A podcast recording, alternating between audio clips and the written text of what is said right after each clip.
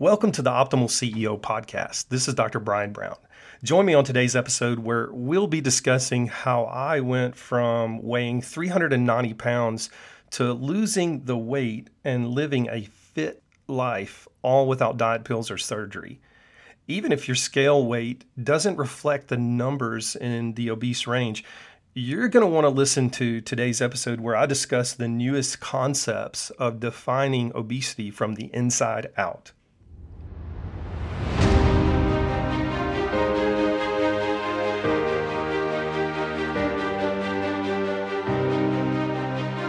Here at the Optimal CEO podcast, we help CEO entrepreneurs who love taking ownership of their wellness journey because they know it's their most prized investment. And when their state of wellness is at its peak, their income soars. We want to help relieve CEO entrepreneurs from the pressure of unnecessary health exposure so they can be highly focused on growing their business and physically optimized for the journey so they can enjoy getting there.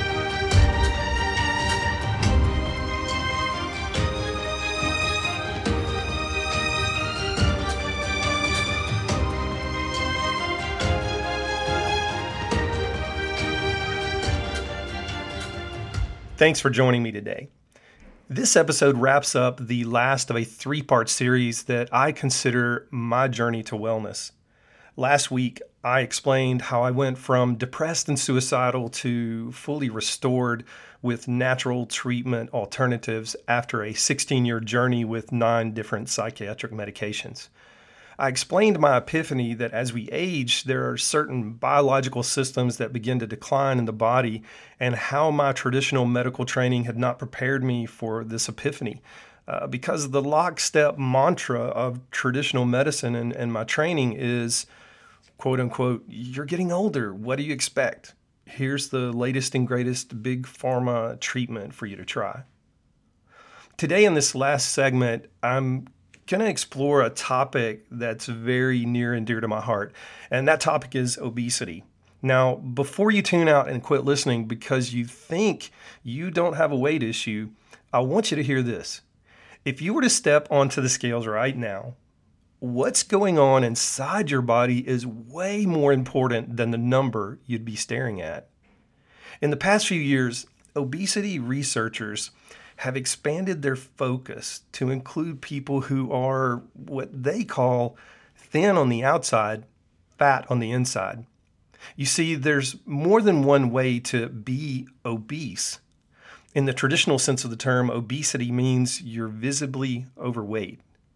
In the non traditional sense of the term, obesity means you look quote unquote normal on the outside, but you are fat and fluffy on the inside.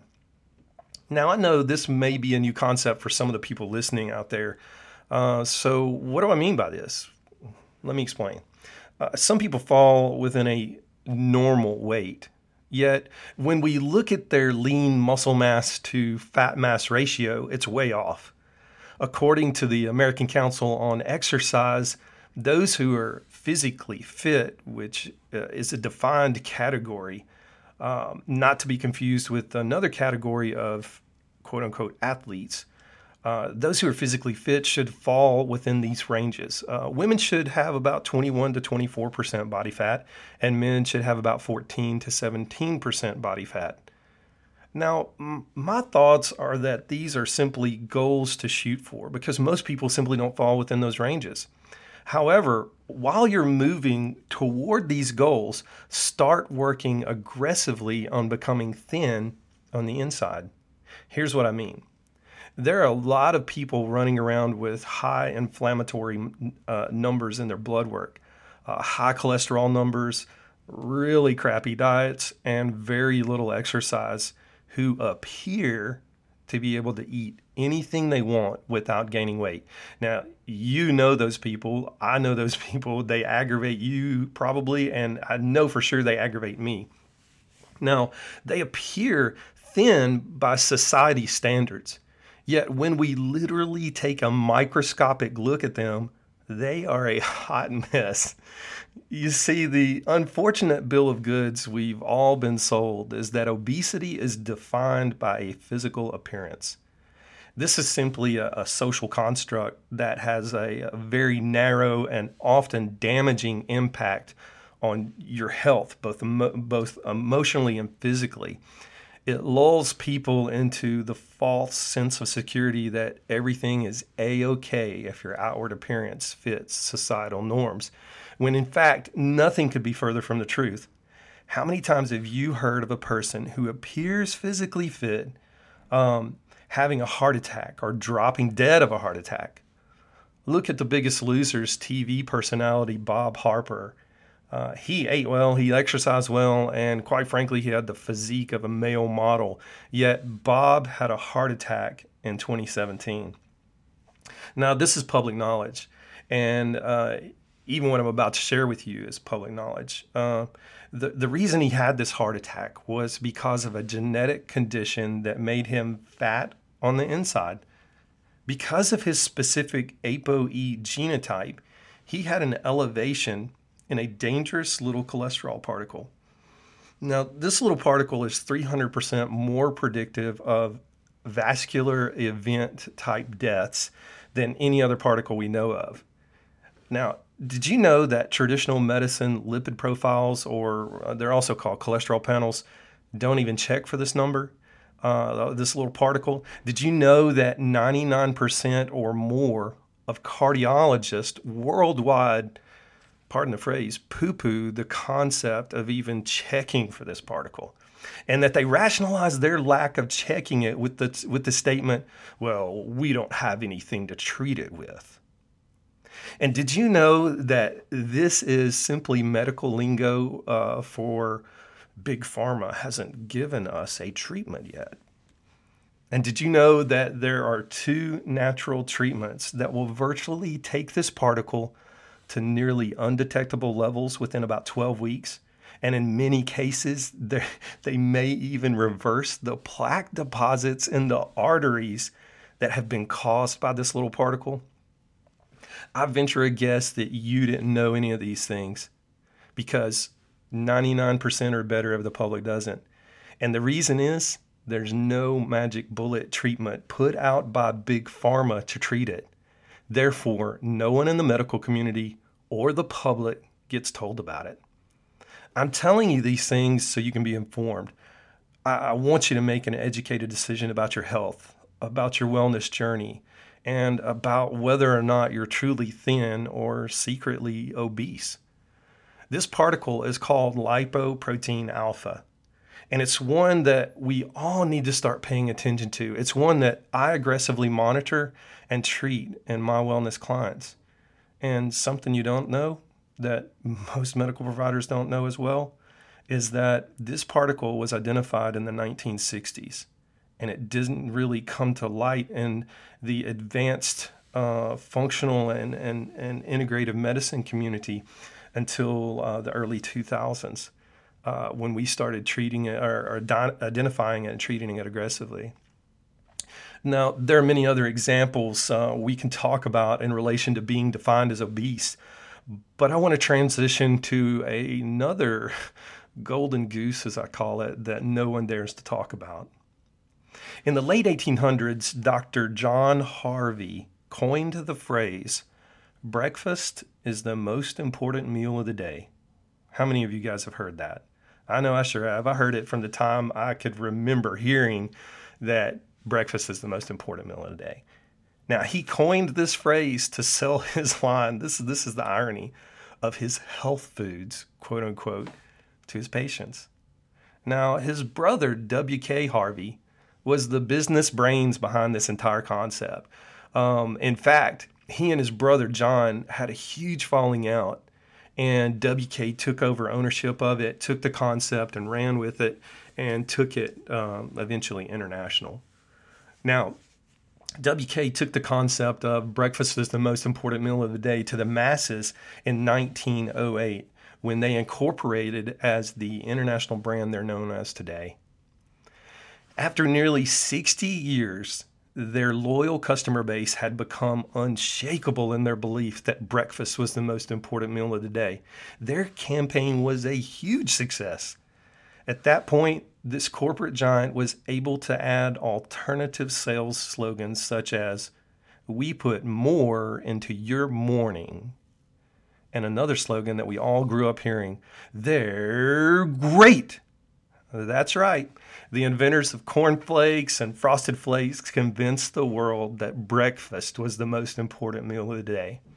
The Kellogg Corporation is now one of the most powerful food giants in the world marketplace, and generations of unsuspecting people have been led to believe that grains are the answer.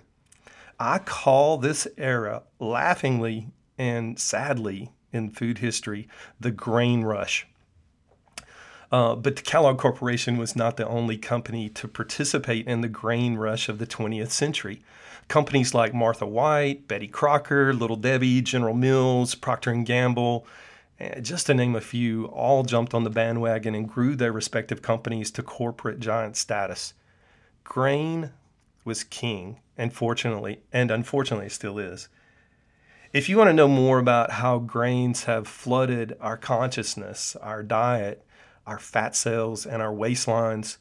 Uh, I encourage you to check out the Netflix documentary, The Magic Pill. It'll be uh, one hour of your time well spent in gaining a keen understanding of why you shouldn't be eating grains or other processed foods. Now, I want to close out with this. I get asked all the time, Brian, how did you lose your weight? Was it easy? Heck no, it wasn't easy. Uh, did it require hard work? You better believe it required hard work. Uh, am I still a work in progress? You better believe I am. I've found what works for me, and there is no magic pill. Trust me on that one. Uh, believe me when I say if it was a fad diet out there to be found, I found it. I've done the HCG hormone diet where I only ate 500 calories a day and injected HCG hormone every day. I've done amph- amphetamine diet pills. I've done herbal diet pills. I've done ephedra before it was banned. I've done Nutrisystem. I've done Weight Watchers. I've done Jenny Craig. I've done LA Weight Loss. I've done just about every crazy fad diet ever published, like the cabbage soup diet, the egg diet, and many more. I can't even remember. the list just keeps going on and on. What worked for me is this and it's exactly what I use with my clients. It's no big secret. Eat clean, whole, organic foods. Eliminate grains from your diet. And yes, corn is a grain, it's not a vegetable.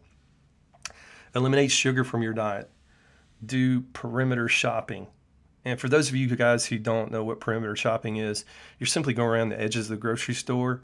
Um, really and truly, the only time you should go in the middle aisles is if you need dog food, um, you need uh, toilet paper, uh, or you need spices.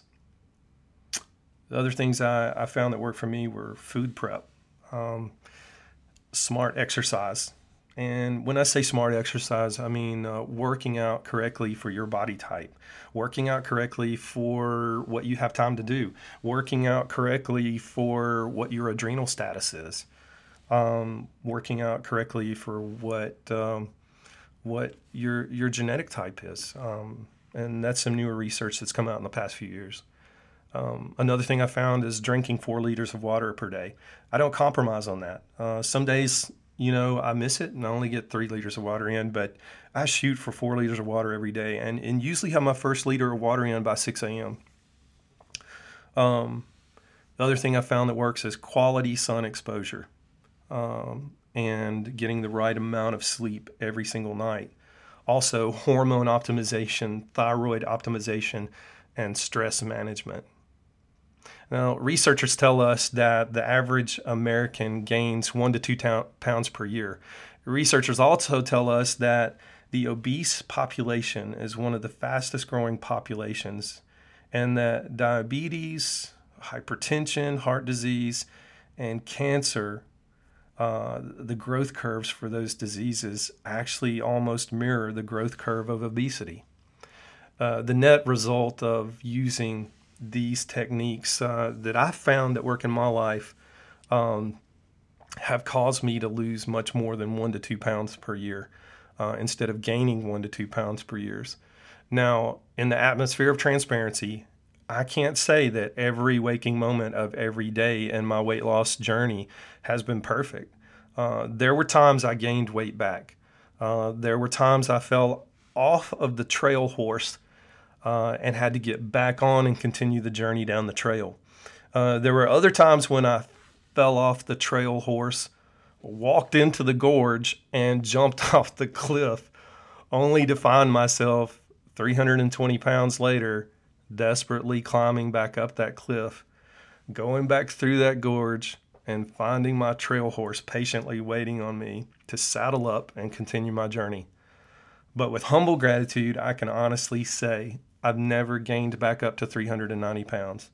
Thankfully, I always came to my senses, crawled back up uh, off of that cliff, uh, out of that gorge, and back into the saddle as weird as it may sound, it's those journeys that, um, and those major foul ups that have made me the clinician, the functional medicine and integrative medicine clinician I am today. It's made me that proverbial um, hand over the side of the cliff image that has always been there to help a brother or sister back up on their feet and continuing their journey. When it comes to losing weight, I, I have to talk about a hot button of mine. So I'm going to transition a little bit. Uh, that hot button is this, and I really feel like I'd be doing you a disservice if I didn't talk about it because it's rampant out there these days. There are pop up clinics all over the place that are doing amphetamines. Uh, they're doing amphetamine weight loss, um, and, and, they're everywhere. Uh, they are in business because human beings by nature are inherently lazy. I don't know any other way to put it. And we simply want a quick fix. We're impatient, we're lazy, and we want a quick fix. We live in what I call a microwave generation where we expect to get results in 30 seconds or less. Now, when it comes to sustained, and I emphasize the word sustained weight loss, amphetamines are dangerous. I, I used to do resting metabolic rate testing. It's a, a short uh, five minute breathing test uh, that measures RMR or resting metabolic rate. Uh, I did this on every single weight loss client that came in the office. Um, the clients that were coming off of amphetamines, uh, even if it had been months, three, six, nine months, uh, where they'd come off of amphetamines and rebounded uh, and gained all their weight back, had the lowest metabolisms of any other group of people I saw. So it kind of made me put on my thinking cap. I'm thinking, why is this happening? So here's what I came up with. When you take amphetamines, you force your body to lose all sensation of hunger. Your body naturally goes into a catabolic state. That's CAT, cat, catabolic state. This is where we get the word cannibalism from. And as gruesome as it sounds, it's exactly what it sounds like. When your body is being starved, it's in such a dire need for protein that it will turn on its own muscle source to get it.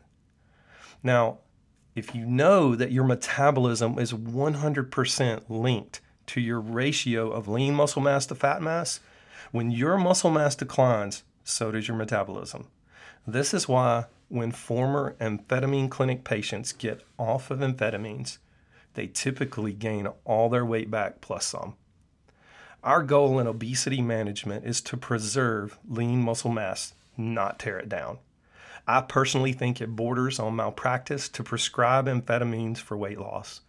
But it's big pharma that gives us this treatment. And when you combine this with the human nature of wanting a quick fix and the persuasive messages of big pharma people lose all aspects of being an independent, thinking human and become like sheep. Or maybe a better way of putting it is they become sheeple. Now, I urge you not to get offended. Instead, get the facts, be informed, and be aware of the hidden agendas behind certain treatments. Losing weight is not hard, but it does require commitment and hard work. It requires preparation, and for some, it requires tracking every single thing that goes into your mouth. Again, these are not popular messages, but they're true. You can't eat processed food and achieve sustainable wellness. You might look thin on the outside, but you will still be fat on the inside. That wraps up this final episode about how I came to do what I do now. I hope you gained some insight, and most of all, I hope I gave you some things to think about on your wellness journey. Until next time, this is Brian Brown. I'd like to personally thank you for listening to this episode of the Optimal CEO podcast. I hope you found today's podcast informative and helpful on your personal optimization journey. You see, we love our Optimal CEO entrepreneurs, and thanks to people like you, the Optimal CEO community is growing. You can help us with that continued growth by giving us a like, sharing this podcast with your friends, or subscribing to our podcast feed. This is Dr. Brian Brown Here's to you being the most physically optimized CEO entrepreneur possible so you can have an even bigger impact on the world through your business. See you next time, and thanks again for listening.